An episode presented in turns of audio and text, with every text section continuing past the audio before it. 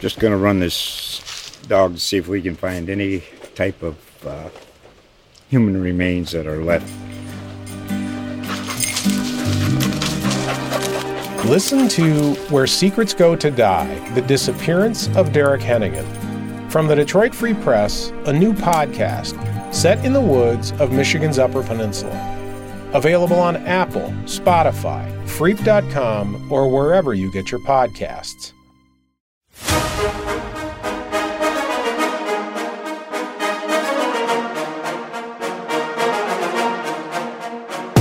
Hey there, everybody. Welcome back to Hail Yes, a Detroit Free Press podcast about University of Michigan athletics. I'm Tony Garcia, Michigan football and basketball writer for The Freep. I'm joined by our Big Ten insider, Rainer Sabin. He covers both Michigan and Michigan State for us. And later today, he's actually headed over to Allen Park, uh, where another football team's having a pretty good, uh, decent season. So I don't know if we're going to call him our Lions insider as well. Probably not. Probably need a few more, few more uh, days in the books for that title. Um, but I'm sorry to say this is not a Lions podcast, as much as many people want to talk about that. But the good news is, I do think we still have a pretty big topic to discuss. I don't know if you heard, Rainer, uh, Jim Harbaugh, no longer the football coach at Michigan. Late last night, Adam Schefter broke it first, and the Chargers and Michigan confirmed Harbaugh's headed to Los Angeles to be the next coach to, the, to be the next coach of the LA Chargers.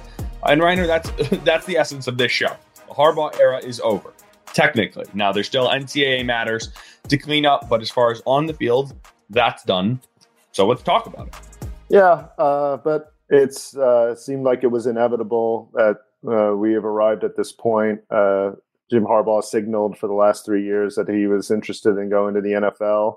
Uh, it, it remained kind of hanging over Michigan's head, even as they made their national championship run this season probably even more so this year because of the finality that that team represented in a lot of ways because uh, w- with all the talent that was p- potentially leaving and everything else. I mean, and, and, then also the NCAA investigations that were hanging over the program's head, including Harbaugh. It just seemed inevitable that we arrive at this point where Harbaugh is off to the NFL. It does, and I think that's that's as good a place as any to start because this has so many tentacles, so many thoughts as we're in our pre-show meeting, right? It's like, well, how do we handle this, right? Like what is what is the discussion? Is it everything Harbaugh did? Is it where he leaves the program? Is it what's next? Is it how did this happen? And frankly, it's it, it's a little bit of everything. But I think you touched on it, and that's where I'd like to start. Uh, the word you said, inevitable, right?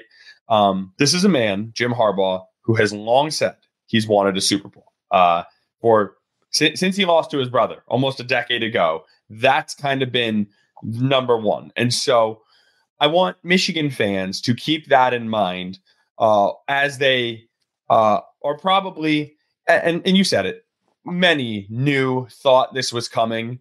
Still, when you lose, and we'll discuss where Jim Harbaugh ranks in the in the hierarchy of Michigan football later. Certainly the best modern day coach, maybe the best coach ever in the history of the program fresh off a natty, uh, you're going to feel some type of way about it. And uh, so they're obviously, I mean, my my inbox was flooded with people who I would imagine were big Jim Harbaugh fans about a week ago, suddenly no longer. But I think it's worth keeping in mind uh, that Michigan can only offer, and and and the college level, right, can only offer so much. And Jim just reached the top of that mountain a couple weeks ago, and uh, he has had the the bigger fish to fry. And and and the Regent Sarah Hubbard uh, said as much. She said in, in, in a statement, just said, we cannot give Jim Harbaugh a Super Bowl ring. And I think that was the tenor that, that they felt. They tried to keep it. Yeah, they did. But it is weird. Harbaugh's stance on the NFL had changed over the course of his tenure. I mean, at, at one point, uh, going back to 2019, he wrote a letter uh, to the parents of players on the team uh, after a report came out that he was looking for an exit strategy to go to the NFL he called it total crap and said that he was not interested in doing that and that it was the it was the you know the work of his his enemies and rivals yeah. and such and so something changed uh, after uh, around 2021 uh, after he had his rebound year with michigan uh, the kind of renaissance began uh, at the program and it largely stemmed, I think, uh, from the cut, the pay cut he absorbed in after the 2022 and four season. Uh, he remained pretty embittered by that, and I think it's motivated him to go back to the NFL. He finally, I think, he saw Michigan as just an employer instead of his alma mater at that point, and the relationship changed. And so, I, I don't think he had that same affinity. It wasn't just the boyhood team he rooted for anymore. It was now, you know, his his employer, his boss. Uh, so Warde Manuel is just another guy, and I think uh, again, that's when he started looking at the NFL, and that's when the Super Bowl thing became th- something he was openly talking about. I think that's how crazy competitors can be, right? Because I think everyone would say Warde Manuel was well within his right at that time to sure. issue a pay to issue a pay cut or fire him altogether. Now, of course, the last the, the previous three years transpired the way they transpire. Warde gets to stand with us in the corner of that end zone saying, See, I told you so. Everyone wanted me to get rid of him. I stuck with him. And Jim gets to say gets to say, I always did it my way. I always had it. You all want like you no one believed in me, but like we knew. I knew. And and see, I was right. But I don't know how much either of it matters because people wanted Jim gone at the time, and then Warde got to say, "See, I see, I told you so." Uh, here he is, but like, does Jim really get to like be upset that, that that he took that pay cut? Right? Like, I think you're right in the timing. That is, I mean, certainly after that offseason, he had his discussions with Minnesota. I mean, he he flew there on signing day, and I mean, there were previous reports that he had said goodbye to people in the building, right? Like he thought he was taking that job. That's what that's what others mm-hmm. have, have said. Then last year you got Denver, you got Carolina. So certainly you're right.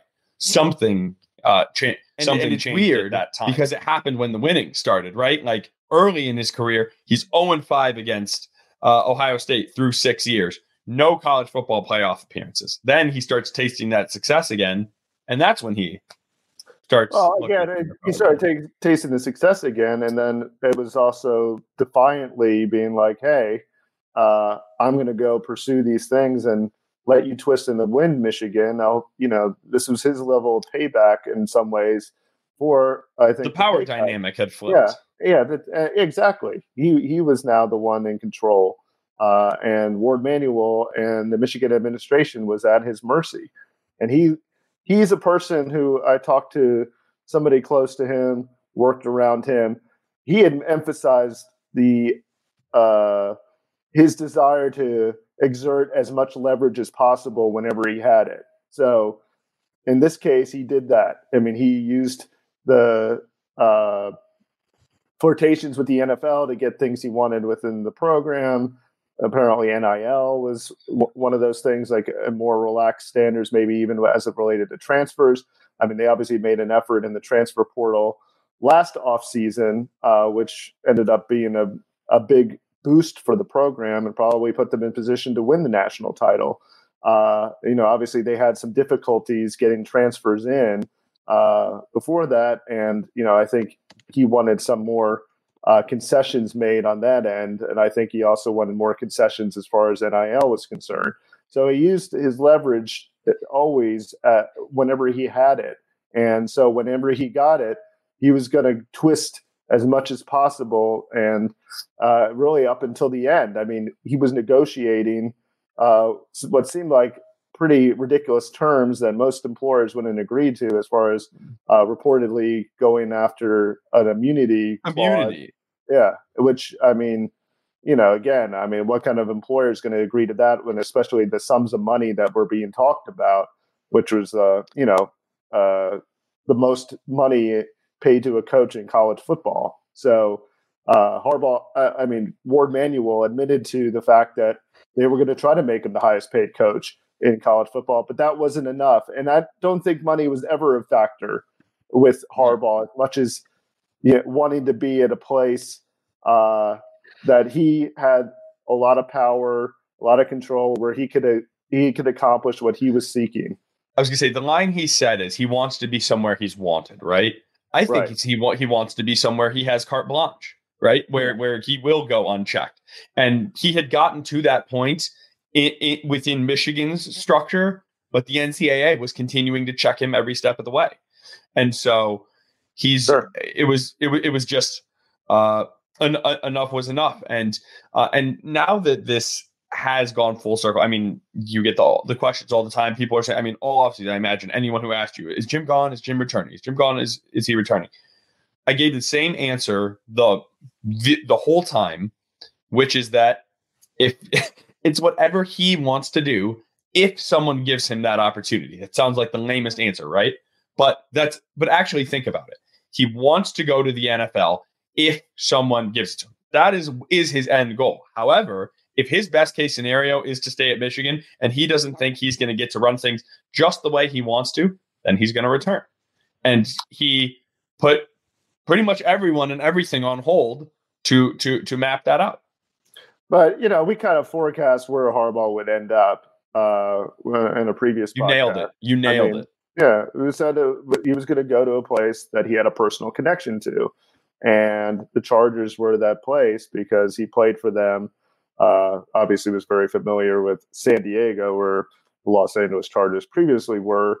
And uh, just like, you know, again, a reference, he coached the 49ers. That was his favorite team growing up. You know, he went to Stanford, where his dad was an assistant coach. Uh, he ended up coaching Michigan, where he played. I mean, uh, and uh, obviously, again, grew up in Ann Arbor. So, I mean, this is a guy that goes to places that he feels comfortable with, familiar with the surroundings. Uh, there's a little bit of a Peter Pan syndrome with Harbaugh, I think, where he likes to relive, you know, his youth in some ways. And so I think that that's always been a factor. I mean, guy lived next to his parents. I mean, for in Ann Arbor. I mean, it's it's part of his it's a, whole personal uh, backstory. I think in a lot of ways, and so I think the personal connection somehow got lost when he absorbed that pay cut. Yeah, I mean, I mean, it might have, right? And it reminds you that everything, like, th- it is a business, right? Like, even even us getting into into this sort of business, right? Like, you do it uh, in your youth, or you think you're going to get into it uh, for for the sports, or for this, or for that, and perceptions change, right? And and and and, and things change, and uh, maybe Jim uh, experienced that in his own right. But now that his time at Michigan is over, is it is it fair to ask where he ranks? Like, I mean, in terms of wins all time, it's fourth. You got you got Yost, you got Crisler, you got Schembechler, and you got Harbaugh, or, or and, and Carr. Excuse me, is is top is top three. He's he's ahead of uh, one of those four who I mentioned. But those are the those are the five names I want I wanted to bring up. Uh, I mean, maybe I, I think certainly ahead of Gary Moeller and guys like that. Where does how, how does one rank Jim Harbaugh? Well, I mean, Harbaugh came to do exact. I mean, he fulfilled the promise of when he came back. He restored Michigan football as a as a top program, won a national championship. Obviously, it was rocky in some ways at the beginning, even though he you know, was pretty successful in the regular season. I mean, ten wins in three of his first four years, but he kept losing to Ohio State and. Uh, so, I mean, I think he probably ranks uh, near the top, especially given the fact that he went 40 and three in his final three years. And so you can really only, it's, it's really what, what have you done for me lately? And Harbaugh's done really well lately. So, uh, totally transformed again his tenure because I think he would have ranked pretty far down that list prior to 2021. But since then, he's probably moved, you know, near the top, if not at the top because of you know the national championship that his mentor Bo Schembechler never won. Yep, uh, and and I mean, and the Rose Bowl, right? The, just the path to get there, knocking sure. off Sa- Saban, flipping the script against Ohio State. I mean, I mean, I mean, it was every it was every single bit of it, right? And for whatever it's worth, which for me is nothing, but for others is something. He did it in his Michigan image, right? Like he did it authentically. He did he did it sort of his way on the field, right? And then right. you get into the ether of Jim Harbaugh's person. I mean, he like no one. Oh, quote air quotes like for people who are I'm, I'm holding up the quotes with my fingers. If you're listening in just audio like no one is bigger than michigan right? But harbaugh was. Jim harbaugh had i mean well i don't want to we don't do things for numbers but you have to re- write things that people read. Take a look at the numbers when jim harbaugh is in a headline. I mean since last night obviously this is a big news our four most biggest headlines are all him that's it, this is the middle of an election season, right? I mean, there's I don't know what else is going on uh, in the world today. My head's been kind of buried in this for, for for 12 hours, 15 hours. But I mean, it's just he like like there's a phrase that I like about like Tiger Woods, like that he doesn't move the needle. He is the needle. Jim Harbaugh was Michigan's needle for for all these years, and we're going to ask a really interesting question that Andrew, our producer and uh, and editor uh, posed to us pre-show on, on the other side but it's just about how this the the perception of this job nationally and how and who may have filled it had this timeline worked out differently right? And so you just i i guess i i think i just talked about a number of, of um, uh, tentacles to this but there are so many when you think about jim harbaugh uh, and, and and his legacy in ann arbor but to make a long answer even longer, I think you got to put him at the top.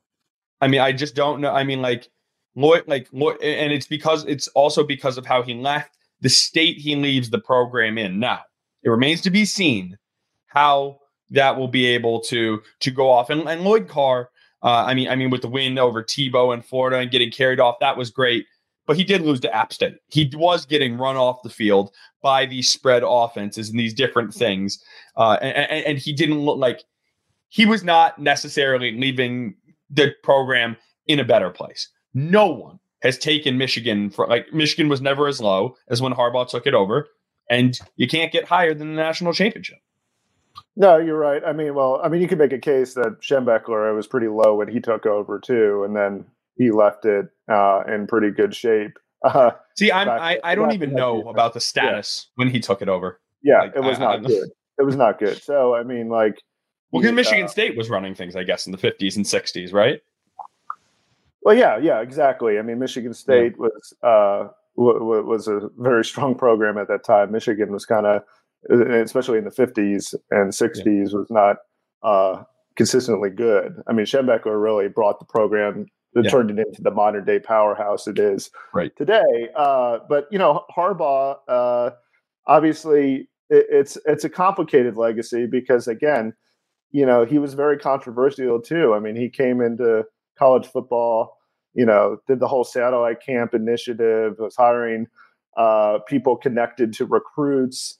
Uh, you know, really, you know, caused a lot of uh, anxiety amongst coaches uh, in in the SEC, elsewhere.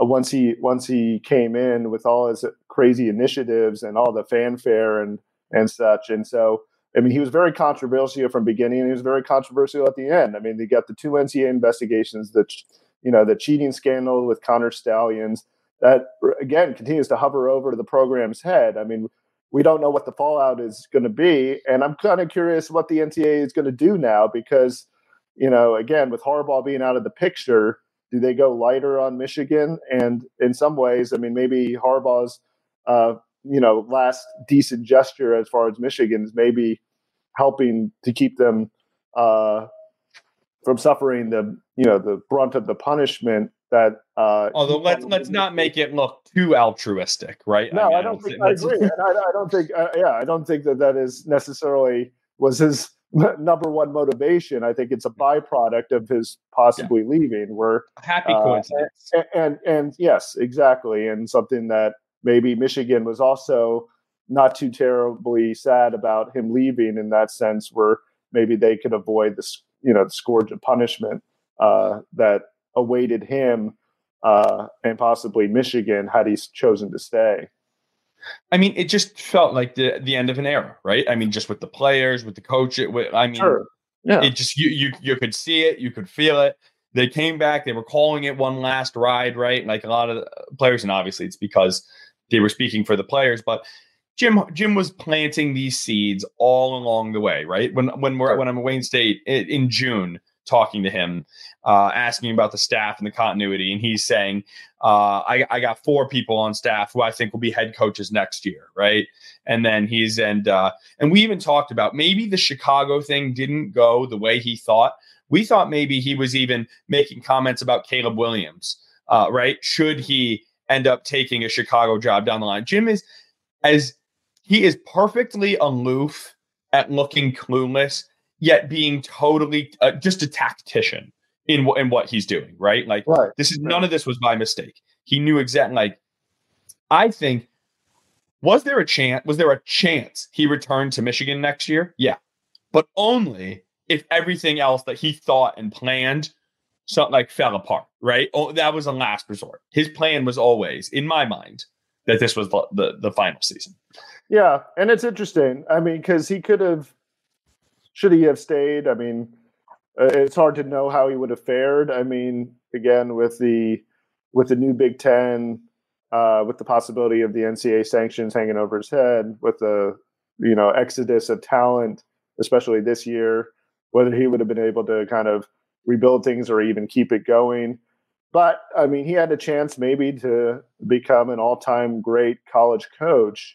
Uh, and you know, it's interesting when you look at the coaches who are celebrated the most in the sport. You know, Bill Belichick, Nick Saban at about the NFL. They were guys who stayed at one place for a while and won a lot, uh, won a lot of championships and such. The coaches that interestingly have uh, won at both the you know Super Bowl and the national championship, Pete Carroll, Barry Switzer, Jimmy Johnson, not nearly held in the same breath. And yet, I would argue that those are pretty, pretty great accomplishments to be able to win at the college and NFL. That's like the mark of the probably a great, great coach. And yet, that's what Harbaugh is chasing to do that. And yet, the way that Jim Jim knows which list he wants to be on. yeah, right. But I think the the the argument is in favor of the Bill Belichick's and Nick Sabans of the world, not the Nick, not the uh, Pete Carrolls, Jimmy Johnsons, and Barry Switzers. You're, you're totally right because I, if someone asked me uh, who the two best football coaches of all time were, I would say Bill Belichick and Nick Saban. You're right. So even I, even I, and- I'm not saying that's right. Like that would be my immediate where, where what I what I would jump to. And isn't it funny that both of those names and Pete Carroll, uh, Yeah, three of Pete Carroll, yeah, have all la- have have all are all out of the job in three weeks, four weeks, all of them in January right. like or, or, or, or are elsewhere, right? And so I guess I just want to put a bow on this stuff because we were talking pre-show. I used the word uh, I think I said uh, unprecedented, right? For for this move from Harbaugh, and then we were talking: is it really unprecedented? Is it not? I'll, Rainer, I'll let you be the, the the final say of it as I quickly go through the the somewhat comparable situations. Uh, in 1941, Bernie Bierman uh, won uh, won a title. I'm not sure who this is, frankly, and then went to the Marines uh, as a coach. Then you had uh, Schnellenberger. Well, you have to give. It, it was World War II, and so I mean, that Yeah. there was there's a reason behind that. Like, I mean, Right, you don't just right. enlist- yeah, Right. I didn't. Uh, yes. Yes. Yeah. But he didn't just decide to Yeah. go? Yes. Yes. There was a pretty big deal. Yeah. Sorry. 1941, 1942. Maybe I made a leap that everybody knew what was going on at that time. Uh, Johnny Majors in 1976 left Pitt for Tennessee, but as you pointed out, that was his alma mater. Uh, Mhm. Schnellenberger left Miami for Louisville.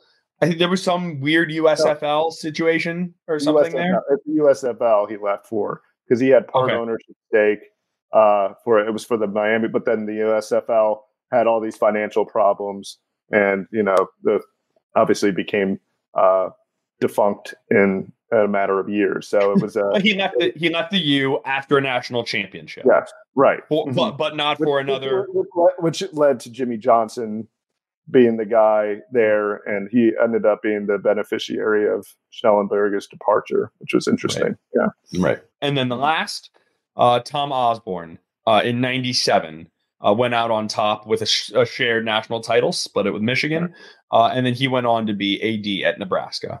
Yeah. Um, so I think it is fair to say this is unprecedented because nowhere. I, I mean, I guess Johnny Majors, right? that's the closest one, and even that is seventy six. Well, I think Schnell, I think Schnellenberger's the closest because it, he was left for a pro job. You know, USFL was looking like it was challenging the NFL at the time, and and then he also had the part ownership stake. So I mean, in some ways, he had the level he had the level of control that I okay. think Jim Harbaugh was seeking. So right. maybe with, with, with the Chargers and such, because obviously right. that's a that's a huge uh, factor in his decision making process. Yeah. So yeah. and the belief and the belief still, is the owner. But still, I mean, this is a pretty unique situation. I yeah. mean, you don't usually leave a place, especially a place that you have a deep personal connection to, which is Michigan, to go, uh, you know, chase another uh, super or chase a championship at the pro level. I mean, it's just yeah. you know some people choose to pick a lane and stay in it. I mean, Kirby's you never hear Kirby Smart's name going you know in, in, NFL talk, although I'm sure he probably would get some interest you know because of his success level. So I mean, like. Uh, but again, it goes back to Harbaugh and what he was able to accomplish in the NFL the first go around. I mean, it's 44 19 and 1 in the regular season made three straight NFC championship games, went to the Super Bowl. The guy was uh, arguably one of the top coaches uh, in the league when he left, and it was it just was like, why is this guy not coaching at the NFL level? Like, how did that end up happening? Uh, and you know, he he had a place to come back to at Michigan, but you know, it's understandable why he'd want to kind of go back to the NFL because he had a lot of success there. It's also understandable why the NFL would be interested in him. But it was also weird that it didn't. It took nine, ten years and multiple off-season well, it, cycles. It, it, it, never happened. You know, it always it always took two to tango, and it was always yeah. going to. And yeah. with Jim, it has to be the right match, right? And mm-hmm. so you can't. He tried to square peg a round hole a couple of times the last few off seasons, and and, and couldn't do it. But I but clearly uh, this was this was the one uh, mm-hmm. that worked. So just to just to recap, Jim Harbaugh, 86 and 25 uh, in his nine years at Michigan, 60 and 19 in the league, finishes with three straight Big Ten championships, three straight college football playoff appearances, one national title, two NCAA investigations, three and five against Ohio State, five and four against Michigan State just a resume that is all over the board uh, and will make for some incredible bucks. Uh, so who's next? I think we know, but let's talk about it. That's on the other side. This is Hail Yes.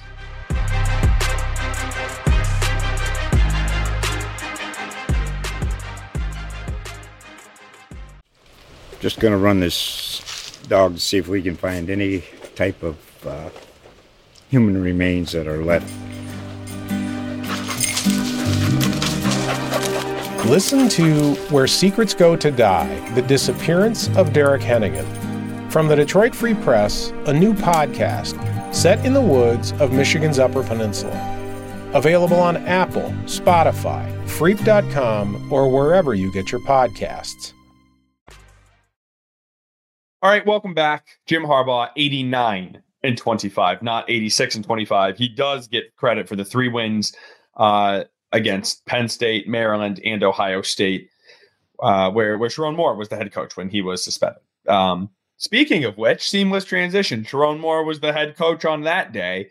Uh, he's pretty much the not pretty much. Uh, he's the front runner for this job. Uh, Rainer, I'm hoping that it's not announced before we're done with this. Does it feel like it's that inevitable? In my mind, it does. I mean, it seems like it. I mean, given that uh, Warde Manuel said that yeah, we're going to try to retain as much of the coaching staff as possible. Uh, it, it, you know figures that they might turn inward. There's also no real outside candidate that just jumps to the forefront and like you just are like, wow, that that's obviously the guy.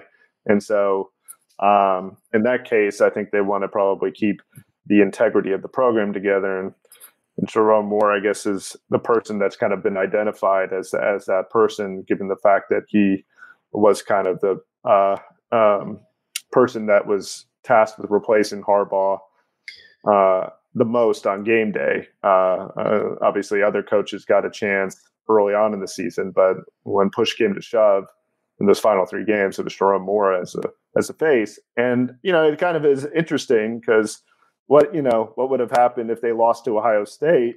Yep. Uh, and you know the season kind of sort of went off track, kind of ended there, and Michigan wasn't able to get to the CFP, and they would have just gone to a bowl game.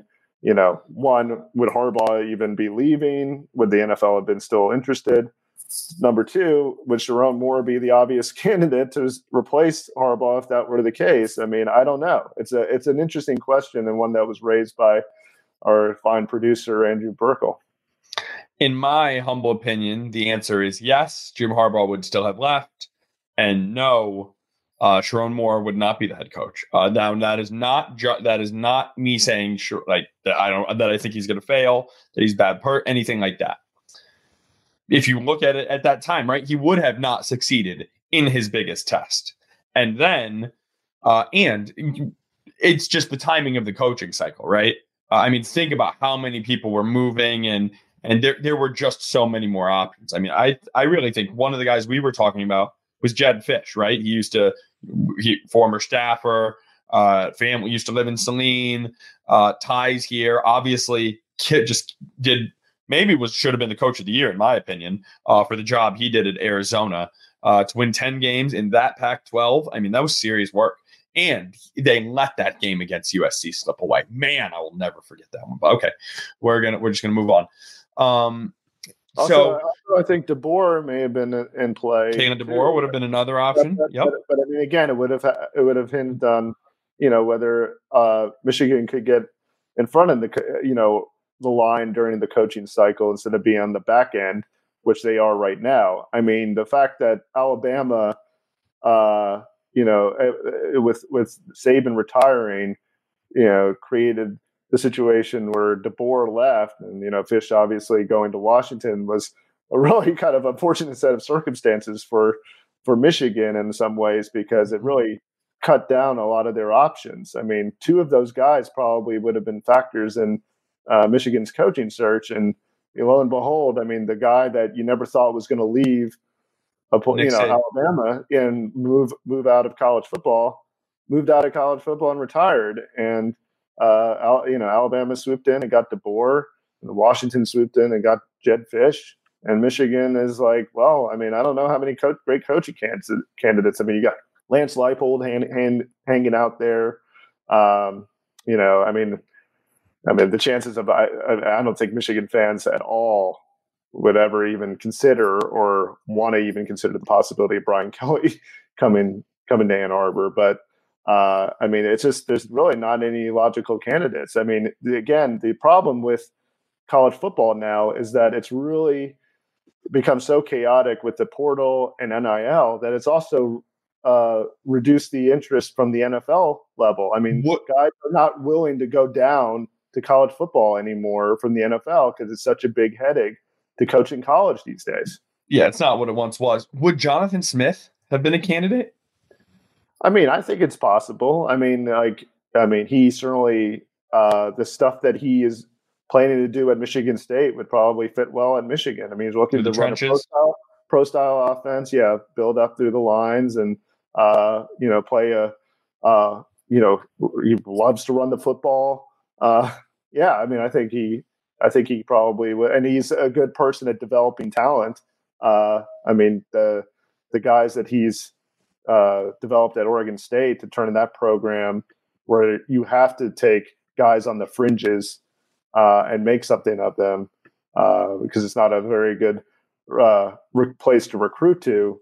He he would have been actually an interesting interesting fit. I think, I think. In, in that sense, that aligns more with, with Michigan State. I just Andrew asked the question in our in our side chat, and so I thought well, I thought I'd it pose also, it too. It works. It works in Michigan because I mean, again, Michigan is not going to get the five star kids. Ohio They're State, not, Notre Dame, yeah, right? They're going to have to do some developing, and that's where you know somebody like Jonathan Smith would be interesting. I mean, he.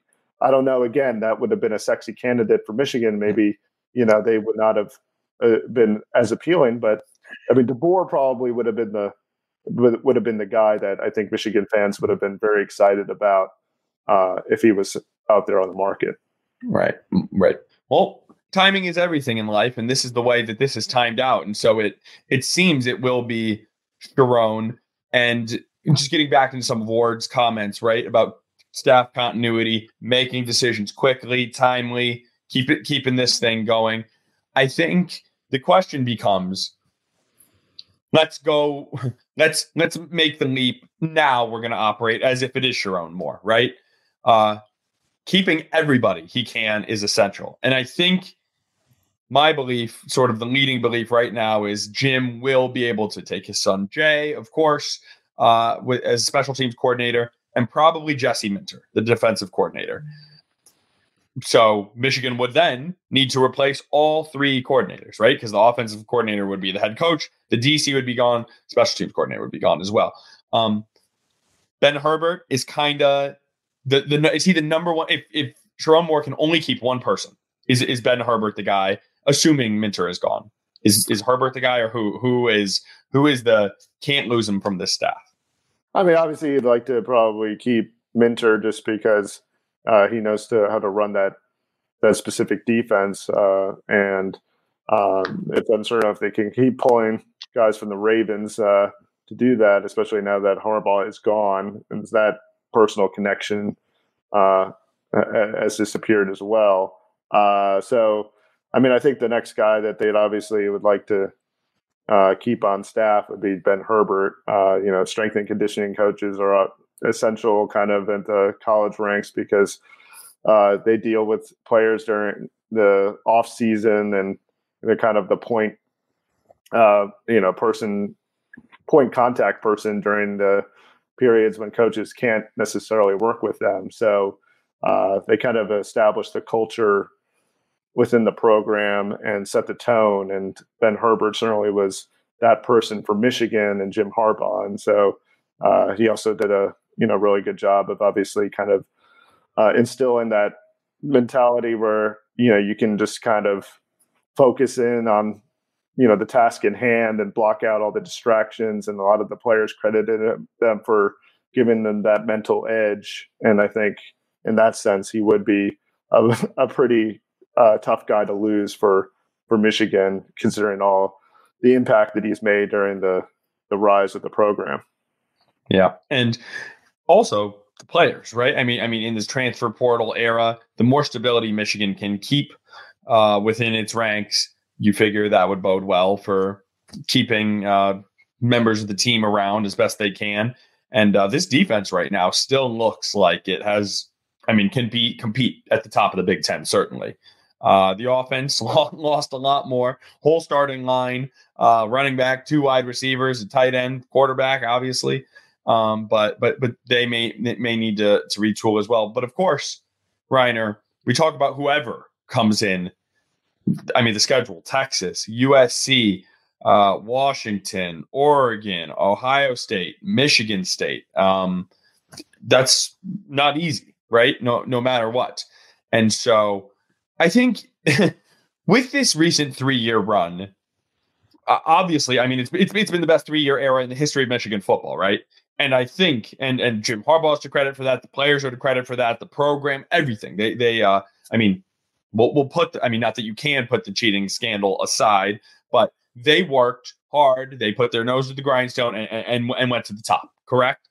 Um, Michigan has not always been. Michigan fans have always thought that they are number one, but the newsflash is Michigan never was. Right. Like other than that '97 season, until this year, Michigan had one split national championship since 1949. Okay, that's just the reality. And so they are a tremendous program, but they've been a regional power. That is what Michigan always was, even when Michigan did not think that's what it was. That is what it was. Harbaugh elevated Michigan to a place that it has never been. Michigan thinks Michigan fans believe this is where it has always been. In fact, it has never been here, ever. And so I think it might be a very I mean I mean there's nothing wrong with winning 10 games a year. That's what elite programs do. But to think that Michigan is just going to keep rolling out 13 win season after 13 win season no matter what, even had Jim returned, might have been difficult. And so and, and I think now given the schedule, right? Given the new Big 10, And so, No, and so, I- and so I just want to There's a number just of keep in why- mind ahead of time. Yeah, sure. There's a number of factors. I mean, look, Harbaugh also, I mean, it should not be lost on the fact that he, in a weird, ironic way, benefited hugely from the 2020 COVID year. I mean, they, he had, he had there were six year players, there were fifth year players, guys that probably would have been uh, maximized their eligibility that helped lead Michigan to the national championship this past season. Uh, the the disappearance of the COVID year could affect Michigan adversely because again, you know, some of those players will not be able to stick around for another year. And, you know, this was a development program, and another year at Michigan was going to always benefit uh, Harbaugh and the coaching staff. Well, you know, that COVID year obviously uh, was a one time deal. And, you know, again, the players that benefit from that are, are, are largely gone or will be gone. And so uh, Michigan won't have that. Uh, you know to to rely upon going forward. Then you add in the fact that again, uh, you know, especially with Harbaugh being gone, I mean, he was kind of the alpha and omega of the program. I mean, everything was about him, and so like you know, they they played the style that he wanted to play, running the football, playing defense. I mean, he didn't compromise. Uh, except for the year that a couple years that he had uh, Josh Gaddis uh, and tried to employ his speed and space, and that really backfired on him. But he went back to his style, his mode. The whole program was fashioned in again his image, as you as you mentioned. Um, and I wrote this this uh, that came out today, um, and so I think there's going to be a huge void left by him because again. They're so used to everything being Harbaugh this, Harbaugh that. Uh, you know, it's it's going to be really hard for them to move past that, and uh, it won't be the same without him. Uh, Right. And they're going to find out the probably the hard way that that's the case. And quickly, right? I think I can already hear a quick response being, "Well, we just won six games without him this year, right? We've shown we can do it." It is very different when he is in the building all day, all week, implementing the game plan, right? And then just not there on the sidelines. It's Also, selling the, selling the culture, you know, getting people to kind of buy in. I mean, he had a lot of skins on the wall. I mean, he was a person that wanted the NFL and uh, was a larger than life figure. I mean, famous guy. I mean, I, I think players gravitated towards that, and so the next guy is not going to be nearly as famous. And I don't know if he's necessarily going to command the same level of respect uh, within the locker room. So, I mean, I think you know, even as Harbaugh, you know, brought controversy to the program, created difficult situations for his players. I think the players always are like, "Hey, this guy, you know, is still a real deal as a football coach. I mean, he can he can get the job done, and he gets results on the field, and he makes me a better player." Uh, the next guy is going to have a tough time creating, uh, cultivating that same uh, mentality within the locker room. I think. and in, and in case it wasn't clear, the players were never bothered by it, right? Like, like I mean, I mean, you wrote about it. If you like, for what for whatever reason, they just, Yeah. I mean, they, and, and, and I mean, I think I think they thought it was entertaining. Uh, it, it sort of bonded them. Uh, I will give uh, sort of the the guys who are in the room right now a little like little more benefit of the doubt. Not saying you implied this, but just to clarify, whoever goes in there, the players are going to respect as a head coach, right? Like it's a lot. It's a lot of good character players and, and people who aren't just going to be like, oh, well, you're not Jim, so I don't give, or um, I don't care. Uh, sorry. To your point, there is there is only one Jim Harbaugh, uh, and uh, and he is a unique uh, character who is uniquely positioned to uh, to to create what what he did at Michigan. Um, is are there any more thoughts uh, about about this before we put a bow on it? Perhaps um, the pressure on Warde Manuel. Uh, we can let's let, let's tie this back to him before before we go because I mean this is now another one of the winningest coaches uh, who has left under his watch. Right, John Beilein has left. Uh, Jim Harbaugh has left. Uh, uh, Eric Bakich uh, left for Clemson in, in baseball. Uh, things didn't exactly go great with uh, the Mel Pearson uh, departure from hockey uh, and his hire, Juwan Howard, uh, in the hoops program, also struggling.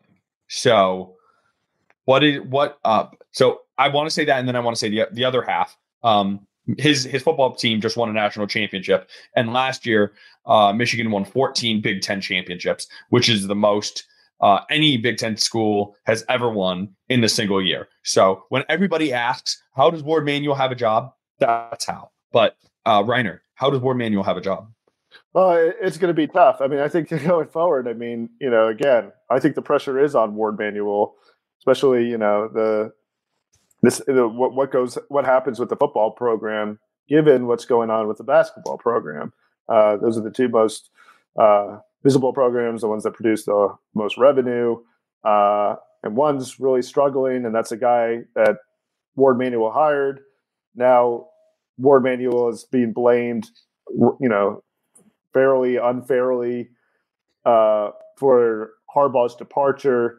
So the person that he hires, I mean, is going to be scrutinized to a very high level, and in turn, Warde Manuel is going to be scrutinized. And uh, I don't know. I mean, again, if things start off rocky, it's going to look pretty bad for for Warde Manuel uh, going forward. So you better hope that Sherrone Moore, you know, if it is if he's the choice, comes in and wins. Because I mean, by week two, if they if they fall to Texas and then you know the, the struggles start to begin in the Big Ten play, uh, watch out. I mean, people are going to be very very restless and very upset. Yeah, I think ten wins would be a remarkable season next year uh, for anyone to get to with this schedule, with this turnover uh, at that time. But after 15 wins, uh, 10 ain't going to cut it, right? so, uh, so you, it, it, may, it makes you. I, I, think I think you're right. Uh, everybody will will be very, very closely uh, watching uh, how Warde handles this hire, how he handles the rest of the basketball season. Yes, there is still a basketball season going on, uh, and what what happens from there? Uh, Rainer, are, are we all done here? Is there anything else you wanted to share with the class? Uh, not not much. I mean, I guess with the with the basketball season, I don't know if anybody really wants to talk about that. Yeah, well, then we're out of time today. I'll I'll use that just sort of as my wrap. Uh, we will be back after Michigan and Michigan State uh, square off in East Lansing. Uh, that's next Tuesday. Uh, I think uh, January 30th. So we'll come back January 31st. I imagine certainly by then Michigan football will have a head coach. Maybe we'll do something.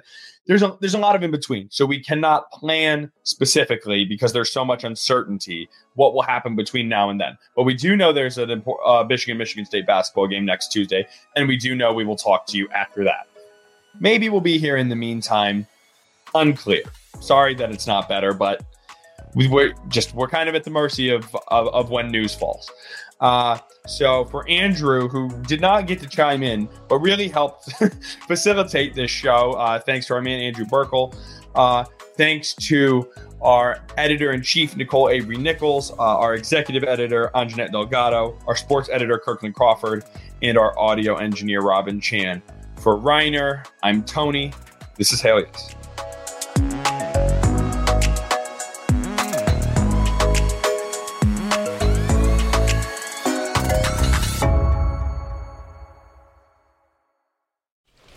Just going to run this dog to see if we can find any type of uh, human remains that are left.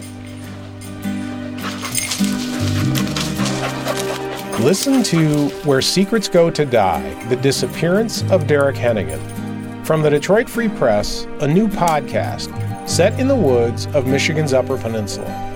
Available on Apple, Spotify, Freep.com, or wherever you get your podcasts.